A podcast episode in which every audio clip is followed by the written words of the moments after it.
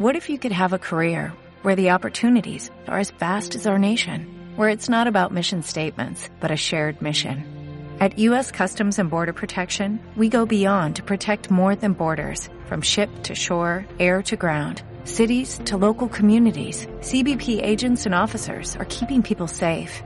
Join U.S. Customs and Border Protection and go beyond for something far greater than yourself. Learn more at cbp.gov/careers.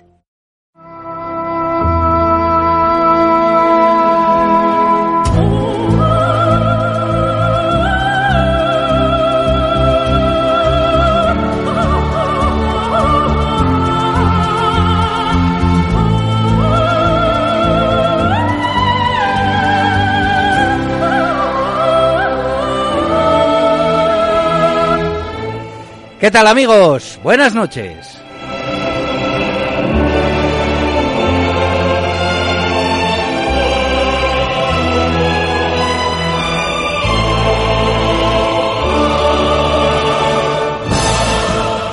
El fútbol y el cine se dan cita casi a la misma hora de hoy jueves.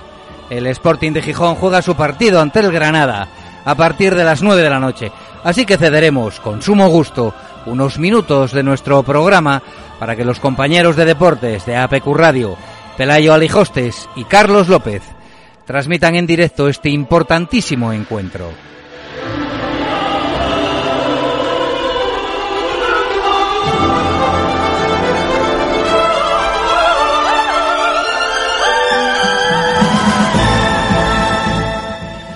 Y esa no es la única novedad, porque Pipe Ferrero regresa a su programa de cine favorito para contarnos más cosas de las que ha preparado durante estos meses. No os perdáis su regreso, si además de al cine, sois aficionados al mundo del motor.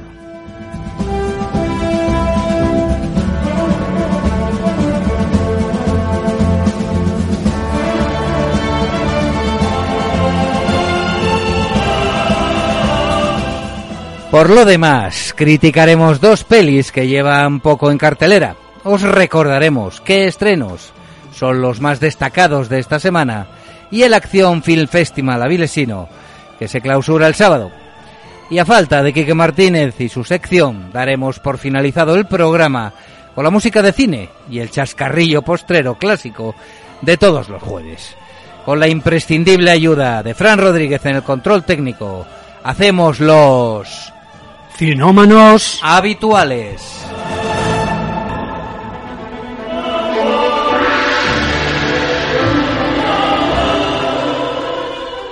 Trasante fondo, 2. Trasante en izquierda, rápida menos se abre, 3. Señala derecha, 1 largo, izquierda, izquierda, acá. Para derecha, acá, poco tarde se cierra. Importante. Para izquierda rápida, 1. Zona rápida. Derecha rápida más para 1. Izquierda rápida menos se abre. A fondo para 2. Derecha rápida. Abrirse. Acaba rápida menos. Para izquierda rápida, 2. Señal 1 largo. Izquierda rápida menos se cierra poco. Izquierda rápida menos se cierra poco. Sasar. Para derecha rápida menos. 2. Rasante en izquierda rápida menos, con C, para derecha rápida, 2, atención, frenando mucho, derecha media, poco tarde, 2.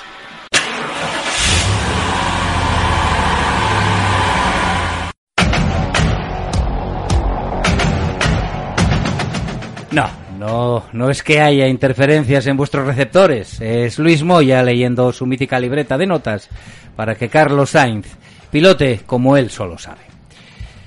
¿Y qué pinta todo esto en un programa de cine, pensaréis? Pues ni más ni menos que presentar de nuevo a Pipe Ferrero y su disertación de hoy, que va de coches y pilotos, de carreras y aventuras sobre ruedas. Buenas noches, Pipe. ¿Cuánto tiempo, tío? Ya te echábamos mucho de menos aquí en Cinómanos Habituales. Hola, ¿qué tal? Buenas noches, Jesús.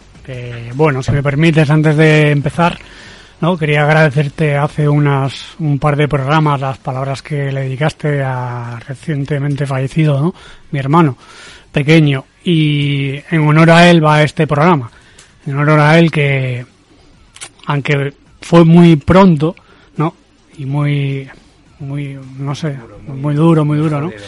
Evidentemente, no tenía que ser así, vamos a quedarnos con las cosas buenas, ¿no? Con las cosas buenas, vivió una vida plena, tuvo familiares, amigos que le querían y su gran pasión era los coches, en concreto los rallies, ¿no? En concreto los rallies, tuvo varios de ellos y seguramente ahora donde esté, ya sea con su Polo, con su Integrale o su RS, estará haciéndose unos tramos. Ahora mismo comenzamos.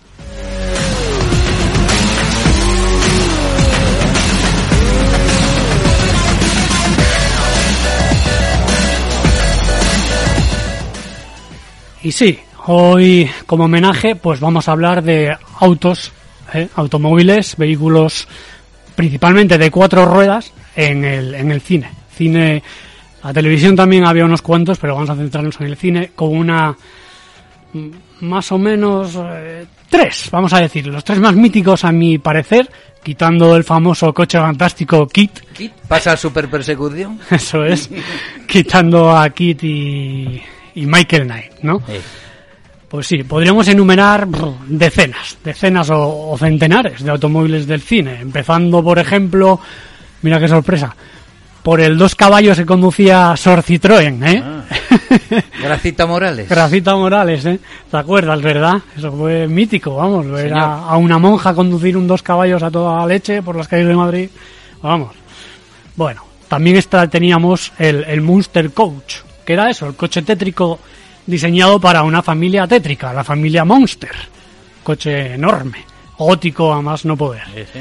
De ahí pasamos a un contraste, vamos, totalmente, como es una limusina rosa de 7 metros llamada Pantera Móvil, que era la que usaba la mítica Pantera Rosa, señor, tanto en las series como en las películas. Salía ella y salía detrás el Inspector Clouseau. El Inspector Clouseau, eso es. Y ya vamos a cambiar un poquito el tercio yéndonos a algo más heavy, ¿no? Al mítico Ford Falcon negro en Mad Max. Ese coche no podría faltar tampoco, es otro coche icónico de la historia del cine, ¿no? Que Mel Gibson llevaba en sus manos. Y vamos a seguir. ¿Qué te parece otro totalmente diferente, el escarabajo Herbie, que tenía vida propia, hablaba y todo? O sea, este escarabajo, este Volkswagen Herbie. Hubo, no sé si 2 o 3, ¿no? Sí, hubo también. Y Lindsay Lohan era la protagonista, creo recordar, sí. Sí. En su época buena, no como ahora. Bueno, eso. Eso vamos a dejarlo de lado, ¿verdad? Porque la mujer ya... Bueno, ya está como está. Pero sí, el Herbie, jolín, claro, hablaba y... Sí, ese escarabajo famoso. Y bueno, vamos a finalizar con otro coche mítico como es el Torino, ¿no? El Gran Torino, que no solo es el eje central de la gran película de Clint Eastwood, peliculón, sino que también aparece, fíjate, en otra que no le va a la zaga, el Gran Lebowski. Sí, el Gran Lebowski aparece y en una serie, esta vez de televisión también, como Starsky Hutch. Es verdad que el coche naranja aquel era un Torino. Sí, señor. Torino que tenía las puertas selladas y entraban por la ventanilla. Por la ventanilla, mira, no me acuerdo. Por la ventanilla, ¿no? Pero bueno, podríamos seguir uno tras otro, pero vamos a centrarnos en tres, como decíamos, ¿no? Vamos a centrarnos en tres. Y empezamos hablando de una leyenda del séptimo arte, ¿no? Como es el Aston Martin, ya al decir esto, de James Bond. Este automóvil montaba un motor de 6 cilindros en línea de 4.000 centímetros cúbicos que con unos 282 caballos no está nada mal, porque era un coche de principio de los 60. Lo impulsaban hasta los 233 kilómetros por hora, llegando de 0 a 100 en unos, para la época, impresionantes 8 segundos.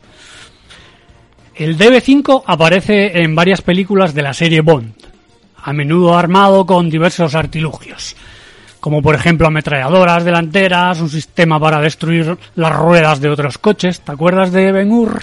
La carrera de cuadrigas. Lo mismo. Pues yo creo que lo sacaron de ahí, fíjate. Es posible. es posible. Bueno, hay que decir que lo escribió Ian Fleming, que es la versión que vemos en la gran pantalla, en las películas, es una versión que había sido espía, del libro. que ya hablamos aquí en su día, que era pariente de Christopher Lee, que quería, etcétera, etcétera, no nos vamos a ir por las ramas más, ¿no? Bueno, también poseía de asiento eyectable y mil cosas más. En Goldfinger, en el 64 tuvo su primera aparición. Le siguió luego Operación Trueno en el 65 y estaría 30 años sin aparecer de nuevo, hasta GoldenEye en el 95. Seguiría El Mañana Nunca Muere en el 97, El Mundo Nunca Suficiente del 99 y en Casino Royale del 2006, donde Bond lo gana jugando una partida a las cartas. Se gana el Aston Martin. Sí, no, mira, no. Sí. Sé que luego el Aston Martin, aparte que es un coche especialmente guapo y bien diseñado, se subastó por un montón de pasta. Hay mucha historia en eso. Hay Aston Martin de las películas, hay réplicas, hay coches que se usaban disfrazándolos como Aston Martin, ¿no? Y no eran Aston Martin. Es porque, verdad, por los daños que sufría, evidentemente. Estamos hablando actualmente de un coche que todavía se vende y su precio no baja del €1.000.000. O sea, vamos. Se me va un poco. Sí, vamos, que no está mal. Bueno, le seguiría Skyfall, ya como en el 2012, que por cierto, volvería a tener la misma matrícula haciéndole un homenaje a Goldfinger del 64, en la primera donde salió, que era BT216A. Y al final de la película es destruido el coche, pero claro, no es el coche, es una réplica, como decimos, ¿no? Claro. Más tarde en Spectra vuelve a salir y el vehículo destruido en Skyfall sale como lo reconstruyen a lo largo de la película, ¿no? A lo largo de Spectra lo reconstruyen. Y ya por último, en una que fuimos tú y yo, por cierto, a ver al cine juntos, Sin Tiempo para Morir. Vuelve a salir la última, porque aparte es la última película que se hizo de la saga de James Bond, ¿no? Sí, muy preparado, además, ahí en la plaza esta donde liquida un montón de ellos. Sí, señor, es una escena, es un guiño total a las primeras películas. Correcto. Donde sale, total, que lo dijimos, lo comentamos aquí, efectivamente. Al salir, ¿no? Y aparte de este mítico DB5, en esta última película se presentan 3 modelos de la marca. Superdeportivos también, de 600 caballos, etcétera, ¿no? Como son el Valhalla, el V8 Vantage y el DBS Superleggera.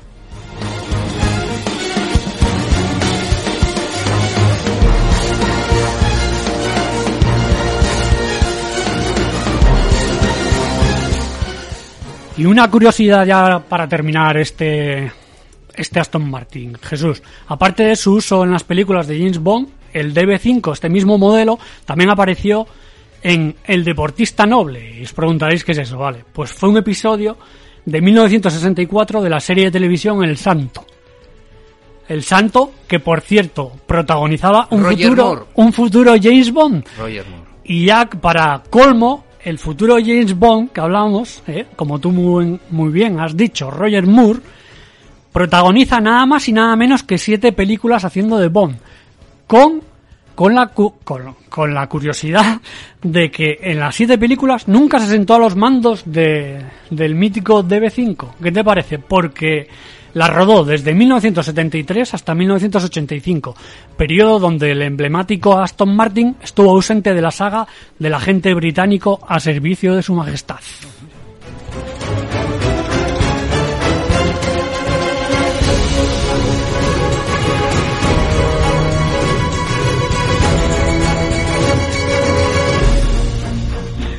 Vamos a seguir con el segundo de la trilogía, otro vehículo icónico en la historia del cine, el Batmóvil.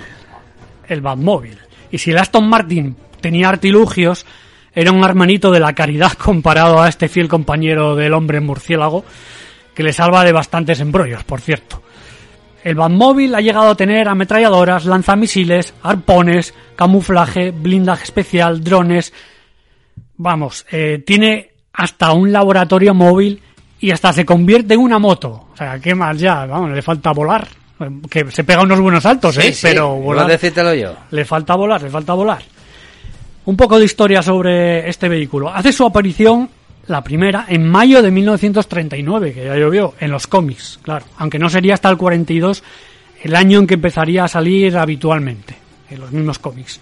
Porque no habían hecho ninguna película de Batman, evidentemente.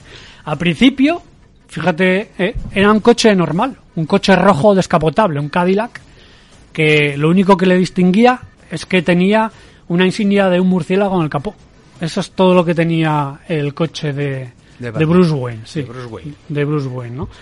Muy alejado de todo esto de la terrible máquina sofisticada de guerra, en lo cual lo llegaron a convertir en la trilogía de Nolan, por ejemplo. Se parecía a un tanque más que un coche.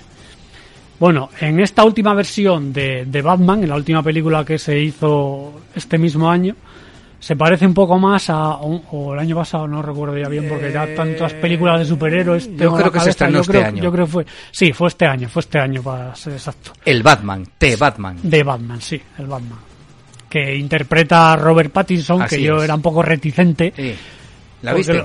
La vi y fue vi todas de Batman yo, y fue el mejor Batman de la historia, te lo puedo asegurar. Sí, mejor que Christian Bale, te lo puedo asegurar, ¿eh? Y 3 horas de... creo que son 3 horitas. Sí, y la película... está bien. Sí. Muy bien, sí. Bueno, me gustó, me sorprendió, porque iba con expectativas muy bajas y yo creo que me sorprendió por eso. Bueno, pues la veré, que me tiraba atrás 3 horas. La hay en HBO, creo. Sí, la hay en HBO, sí, me parece.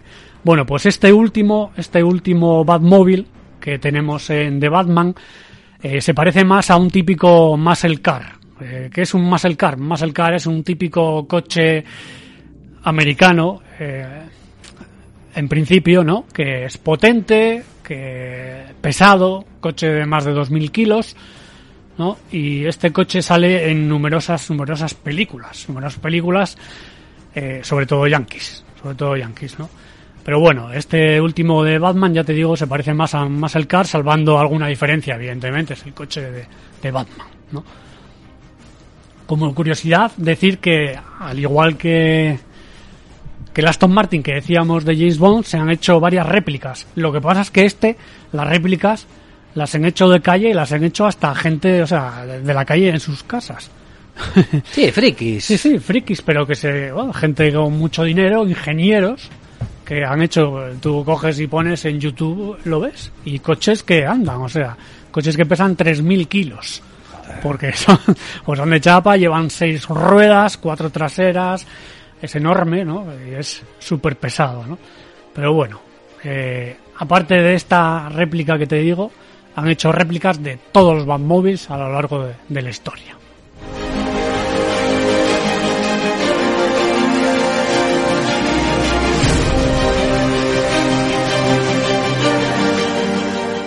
Y vamos a completar esta trilogía con el otro coche, ¿no? Que no podría faltar, el DeLorean DMC-12. DMC-12. Quizás a muchos ese nombre no le diga mucho, pero si les decimos que hablamos del coche de Regreso al Futuro, ya cambia la cosa, ¿verdad? Hombre. Ya cambia la cosa. Este modelo fue presentado en el 81 con una estética impactante. Tiene una historia detrás que vamos a comentar ahora que tiene tela. El diseño estuvo a cargo de Giorgetto Giugiaro y estaba caracterizado por unas líneas angulosas, las puertas en formas de ala de gaviota y la luneta trasera de persiana metálica. Otra característica era que la carrocería, ahora alucinaremos, estaba fabricada con paneles de acero inoxidable, sin ninguna pintura ni ningún tipo de protección. Acero inoxidable y punto. O sea, era la carrocería. Fíjate. El manual del vehículo indicaba que la mejor manera de sacarle brillo a la carrocería era usar gasolina o disolvente, así, directamente. Sobre la chapa. Sí, voy a lavar el coche. ¿Qué llevas? Pues nada, un par de garrafas de disolvente y tira para adelante. Y otra de gasolina y un cepillo de púas de acero. De púas, porque ya me dirás, para frotar. Porque estamos hablando de un coche real, no como el de... Ya. Es como el Aston Martin, que lo hicieron de verdad, pero no como el Batmóvil, que es un invento, ¿no? Bueno, para su mecánica, se barajaron varias opciones, como un motor rotativo procedente de Mazda. Al final, la opción elegida fue un V6 de 2.8 litros proveniente de la alianza Peugeot, Renault, Volvo, fíjate qué alianza que había en aquella época, y estaba ubicado el motor en la parte posterior. Se había pensado en un inicio en dotarlo de 200 caballos de potencia, no estaba mal, pero se bajó a 170 y posteriormente a unos escasos, muy escasos para apariencia del coche, 130 caballos.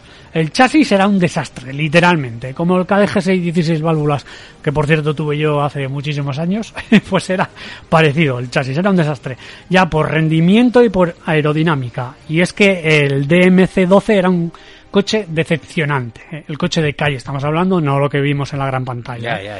El de serie. Sí, era decepcionante en términos de rendimiento y potencia, no era un gran coche deportivo, ni mucho menos, era lento y no tenía un buen comportamiento dinámico, no. Además, no era un coche nada económico, de eso nada. La idea inicial era que costase $12,000 de la época, pero al final ascendió hasta más del doble, hasta $25,000. Que estamos hablando del año 81, o sea, que es mucho decir. Bueno, a pesar que al principio las ventas no fueron malas, por todas las características que he dicho, ¿no?, que hemos comentado, el año siguiente, en el 82, bajaron brutalmente, bajaron en picado las ventas, llegando a entrar la compañía en bancarrota, total bancarrota. Su creador, John DeLorean, era un genio, había trabajado ya para varias casas antes, de automóviles, fue arrestado por el FBI por tráfico de drogas.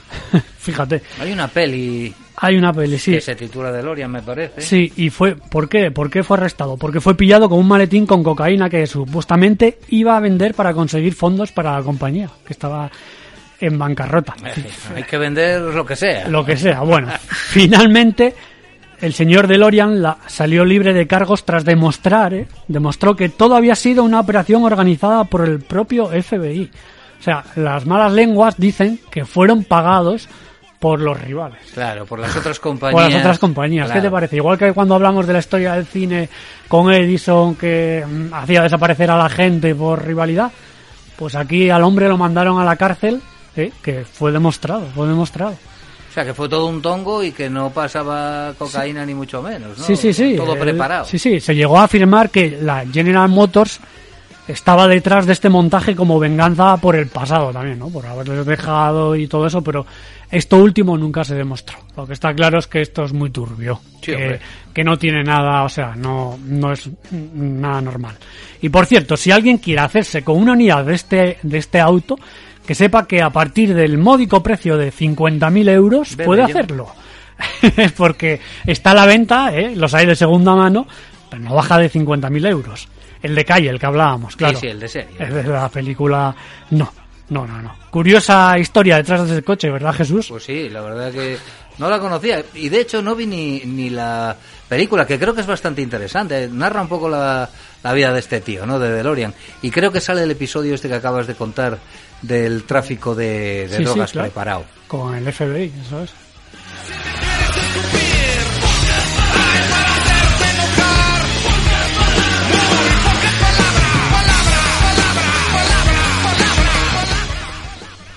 Bueno, y vamos, dejo para el final ya el plato fuerte para mí, porque todo lo que dijimos hasta ahora es muy convencional, ¿no? Está muy bien, son muchos datos que la gente no sabe, ¿no? Por ejemplo, el fundador de tal, otro que era así, el otro que era así. Pero vamos a dejar para el final una producción que en teoría hará las delicias de todos los aficionados a los rallies. Se trata del largometraje alemán To Win, un 2 y luego Win, para ganar, ¿no? To Win. Rodado este 2022, está pendiente su estreno, que no tengo ni puñetera idea para cuándo será, más que nada porque a día de hoy todavía no tiene fecha exacta programada, ¿no? Estaban ultimando la producción, el rodaje, estaban terminándolo, y se presume que en el 2023, que este año ya está acabando, ya no se va a estrenar.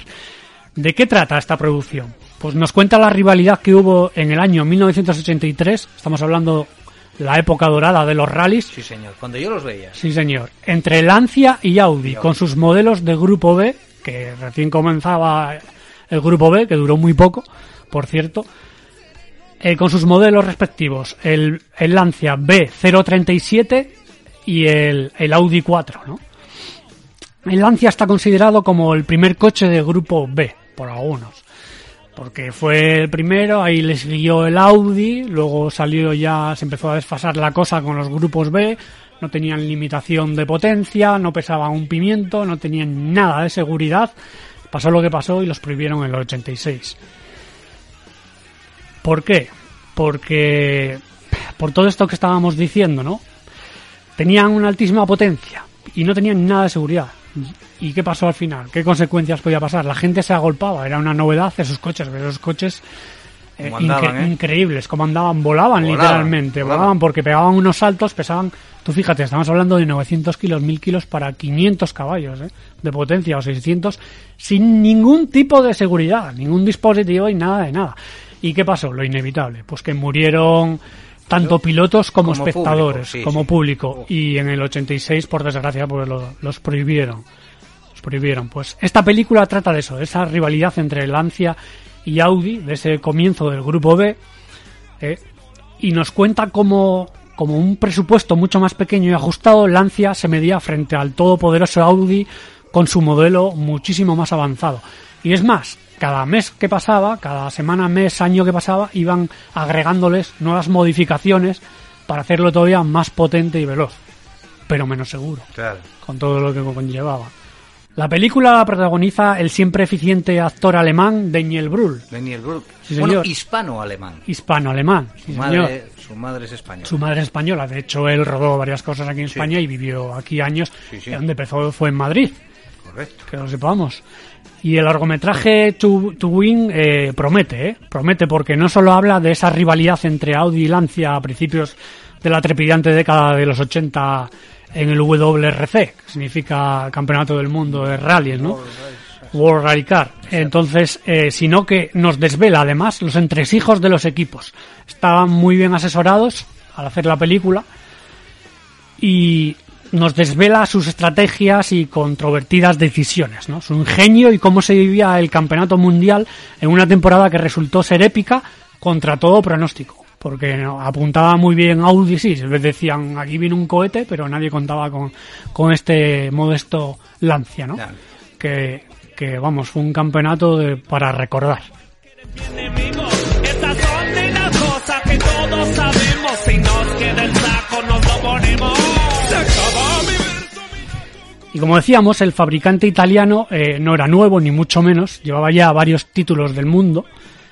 Y empezaba la década con bastante experiencia en el mundo de los rallies. Se había forjado una reputación, 4 títulos, como he dicho, con modelos de coches como el Lancia Stratos y el Fulvia.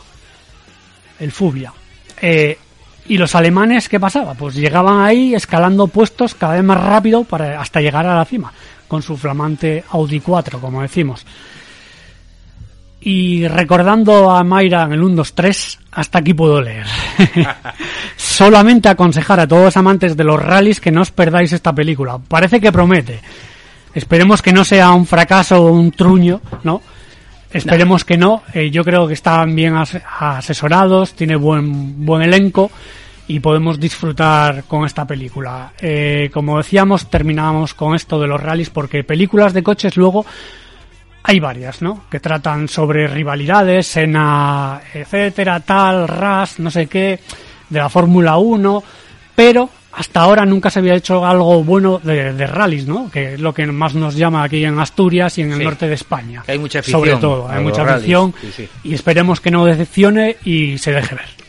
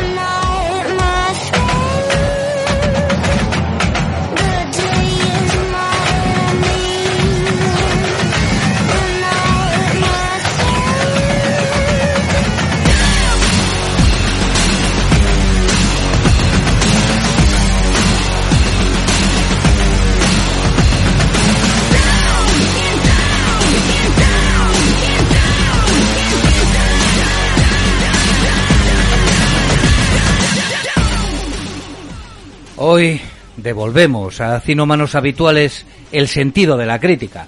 Bueno, de mi crítica, que nunca es interesada ni comprada por estudios o productoras, aunque desde aquí me ofrezco a negociar las condiciones, por si acaso algún preboste del cine me está escuchando. Es lo bueno de tener principios, amigos, que uno los cambia cuando le apetece, como dejó dicho el gran Groucho Marx. De modo que, por el mero placer de criticar, he visto un par de pelis que paso a despellejar sin ningún complejo.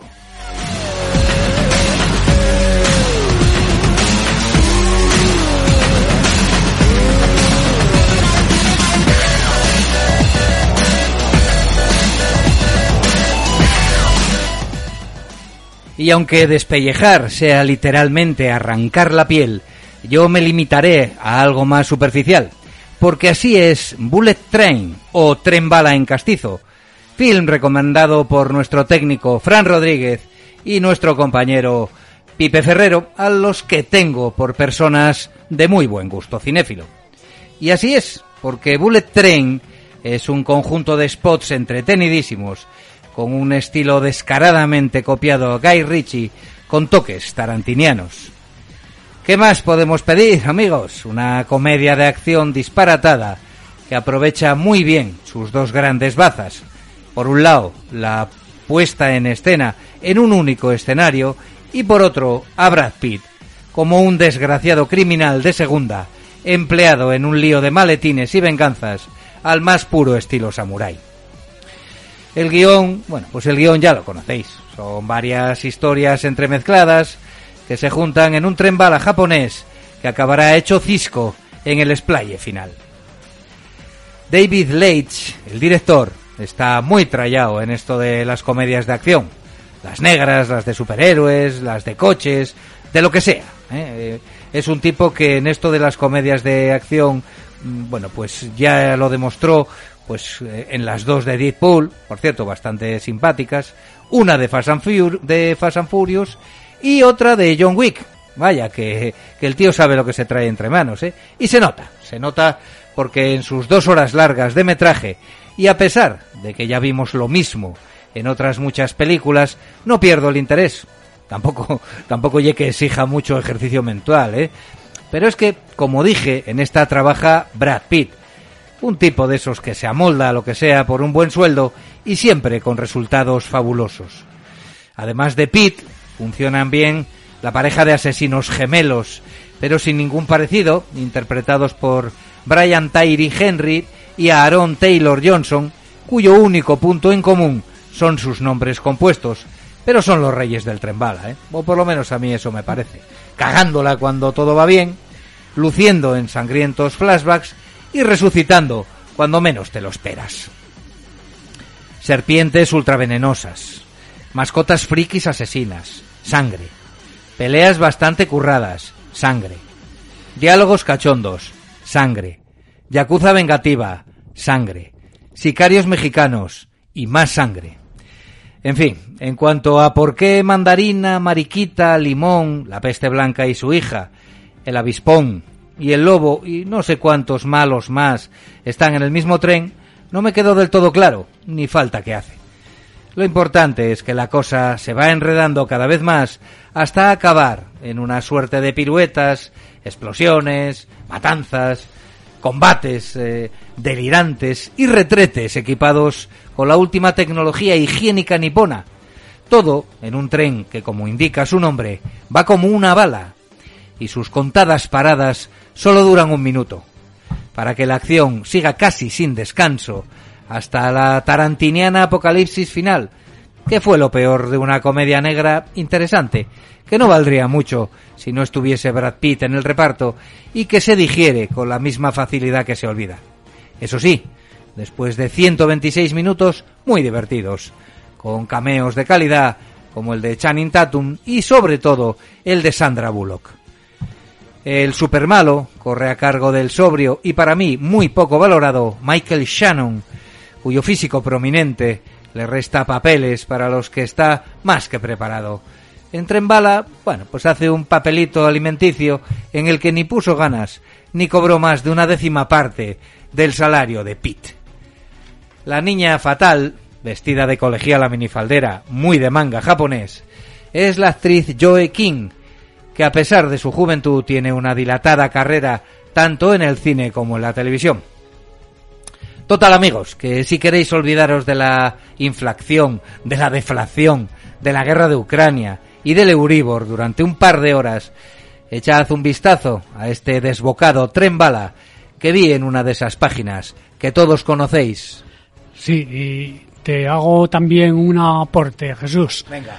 Tenemos también al gran Hiroyuki Sanada, acordándonos de Kike también, porque es japonés, ¿no? Un actor, vamos, de lo más visto estos últimos años. Claro que sí. Y el más visto, ¿no? Sí. Que hace con su katana ahí, está muy bien, la verdad. Si está aquí Kike, me corta la cabeza con la katana por no haberlo nombrado. Tienes toda la razón. Sí, señor, está muy bien, está muy bien. Yo la vi también y me gustó, es muy entretenida. Se olvida igual que se ve, tú tienes toda la razón, pero te pasan las 2 horas volando. Está volando, muy entretenida, sí, señor. Sí.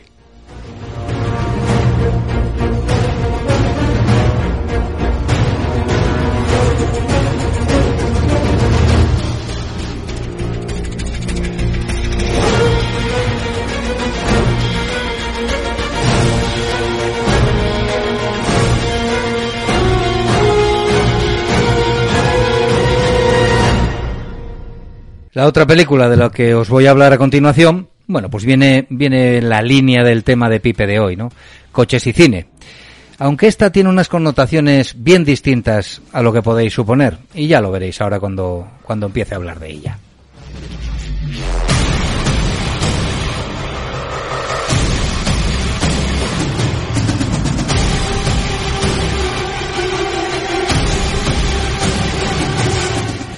Sin movimientos bruscos, título inspirativo que se cumple a rajatabla en la primera hora de metraje, es, básicamente, una peli de gángsters, género por el que tengo, ya sabéis, especial debilidad y que además cuenta con una dirección y elenco de actores que podríamos denominar como de rechupete. Detrás de la cámara, haciendo picados y contrapicados, abombando la imagen con planos a ras de suelo y sin darle importancia a las escenas violentas, se encuentra nada más y nada menos que Steven Soderbergh, un elegante artista consagrado en obras tan importantes como Traffic, como la saga de Ocean's 11, la rompedora Sexo, mentiras y cintas de vídeo, El buen alemán, gran película también, o la impresionante y reveladora Contagio, de la que ya hablamos en su momento en Cinómanos Habituales. Delante de él, actuando, como saben, están Don Cheadle, Benicio del Toro, David Harbour, John Hamm, Matt Damon en un pequeño papel, Bill Duke, aquel gigante negro de la gran ametralladora de Depredador, un irreconociblemente deformado Brendan Fraser, que no sé cuántas arrobas debe de pesar ahora, y Ray Liotta, en su última película estrenada en España antes de su fallecimiento. Liotta luce un aspecto y movimientos hieráticos, pero ojo, no pierde ni un gramo de su magnetismo, aun en su corto papel de, cómo no, mafioso. Sin movimientos bruscos, está ambientada en el Detroit, cuna de la industria del automóvil, en los años 50. Una pareja de delincuentes de poca monta son contratados para un trabajo que no sale como estaba previsto. Yo no acabé de cogerle el rollo, bueno, más o menos hasta la mitad del metraje, ¿no? Hay un lío de nombres, de tíos que no salen en la pantalla, de diálogos cortos y directos, y de situaciones un tanto surrealistas en una peli de gángsters. Salvando las distancias, que no son tan grandes, sin movimientos bruscos, se parece en muchos aspectos a la fabulosa Muerte entre las flores de los hermanos Coen.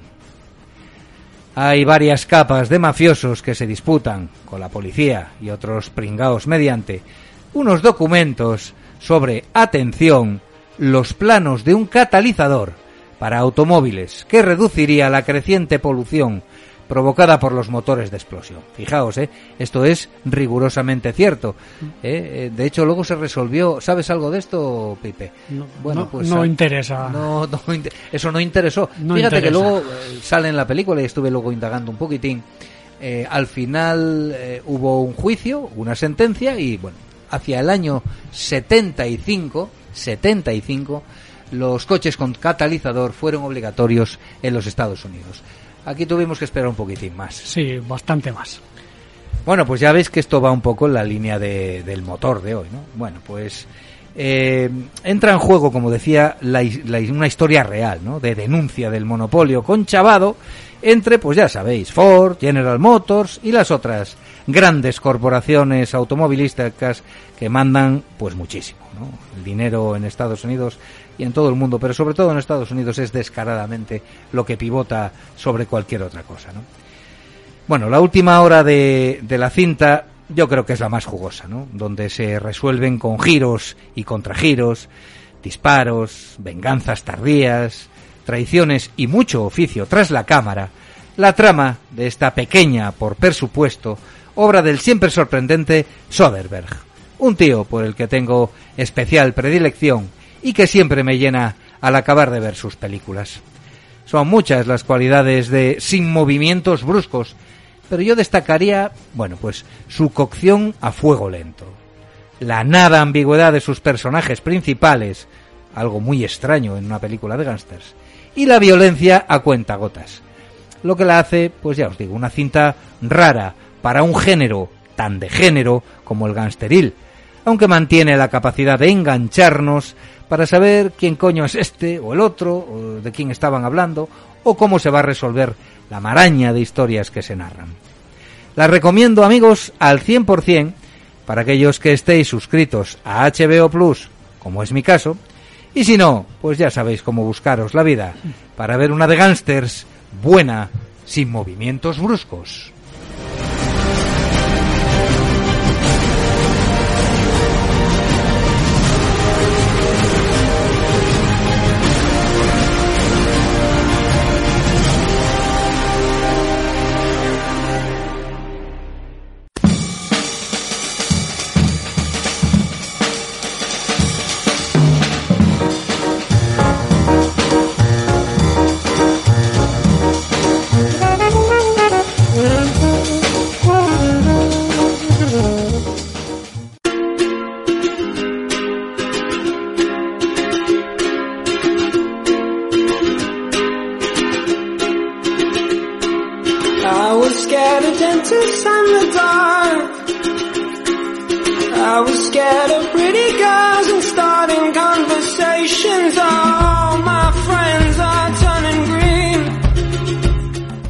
Bueno, como siempre os recordamos los estrenos, pero veo a Pipe un poco inquieto porque se le quedó algo de cuando estaba hablando de Soderbergh, ¿a que sí, Pipe? Bueno, una que no nombraste que a mí me gusta bastante, que es La suerte de los Logan. No sé si la viste, ¿no? Sí, la viste. Lo que pasa es que no la recordaba. Sí, es una comedia, ¿no?, de robos y atracos y está bastante divertida. Es una película menor, podemos decir, pero es también muy entretenida, ¿no? Muy de Soderbergh, además. Muy de Soderbergh, es que me vino a la cabeza, ¿no? Está Channing Tatum, Adam Driver y sale gente como Daniel Craig o Katie Holmes. No os la perdáis si os gusta su cine.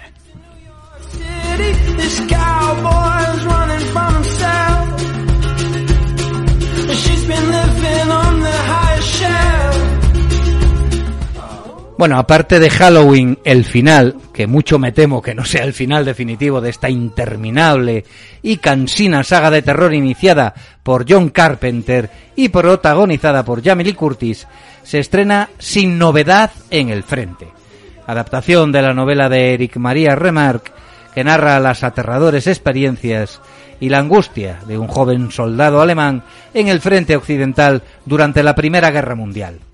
Cinta alemana de la que he visto el tráiler y no recomiendo a personas sensibles, dada la crudeza y realismo de las imágenes. Pero que, según he leído, toma una historia oscura y la hace aún más oscura. Como las películas bélicas más formidables, es dura y difícil de ver y de olvidar. La dirige Edward Berger, un cineasta que estoy seguro dará que hablar, no solo por esta Sin novedad en el frente, también por un par de cintas muy interesantes que se estrenarán el próximo año. Para ver Sin novedad en el frente, podemos esperar a su estreno en Netflix el próximo día 28 de octubre o acudir este fin de semana a alguna sala de cine.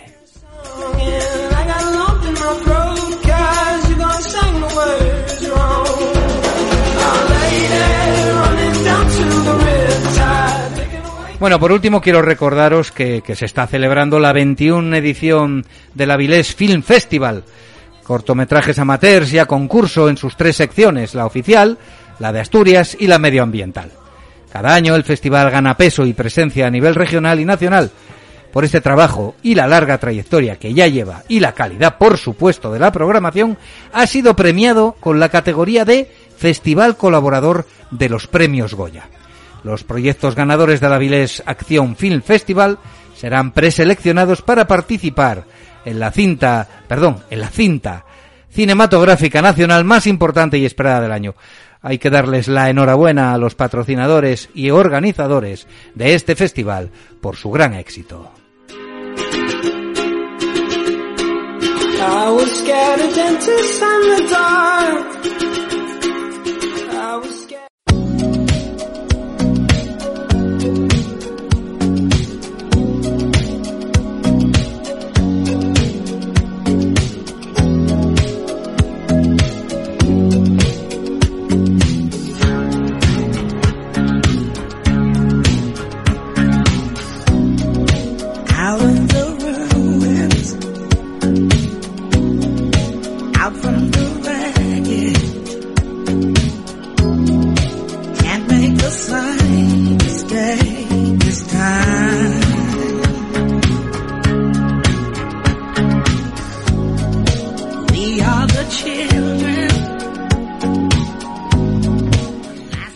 Nada mejor que despedir el programa de hoy, dedicado a las pelis con coches de protagonistas, con un tema de la banda sonora de Más allá de la cúpula del trueno, dirigida por George Miller en 1985, en la que, por cierto, es la que menos vehículos salen de la saga. A cambio, la grandísima Tina Turner interpreta este inolvidable tema que estamos escuchando.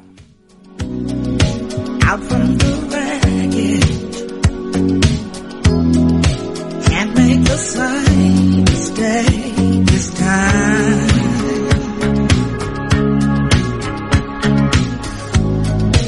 We are the children.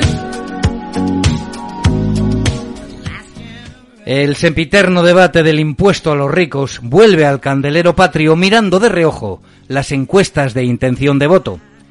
Creo que los que han desenterrado este manido tributo pueden estar tranquilos. Los ricos de verdad son pocos y cobardes, así que a por ellos, que no suponen una masa importante de votos, como por ejemplo el de los pensionistas, a los que hay que cuidar y darles la oportunidad de recuperar su poder adquisitivo. Desde mi poco formada opinión, parece lógico que los que más tienen, más paguen, pero eso lo digo porque no tengo mucho, que si no, ya te diría yo.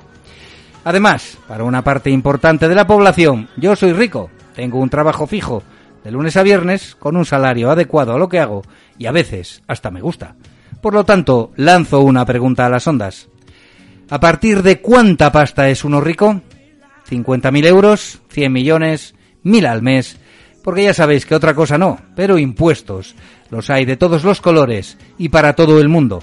Ya en la Edad Media los señores feudales exigían el diezmo a sus vasallos a cambio de dejarles trabajar sus tierras y no exhibir sus cadáveres en los cruces de los caminos. Fijaos cómo han cambiado las cosas en un milenio para los vasallos y no tanto para los señores ricos, que por algo lo son, coño, porque es mucho más difícil enriquecer a un pobre que empobrecer a un rico. Fran Rodríguez, Pipe Ferrero y Jesús Palomares no aportaríamos más que unos pocos euros al erario público. Por eso hacemos todos los jueves en APQ Radio y de manera altruista Cinómanos Habituales. Buenas noches, amigos. Buenas noches.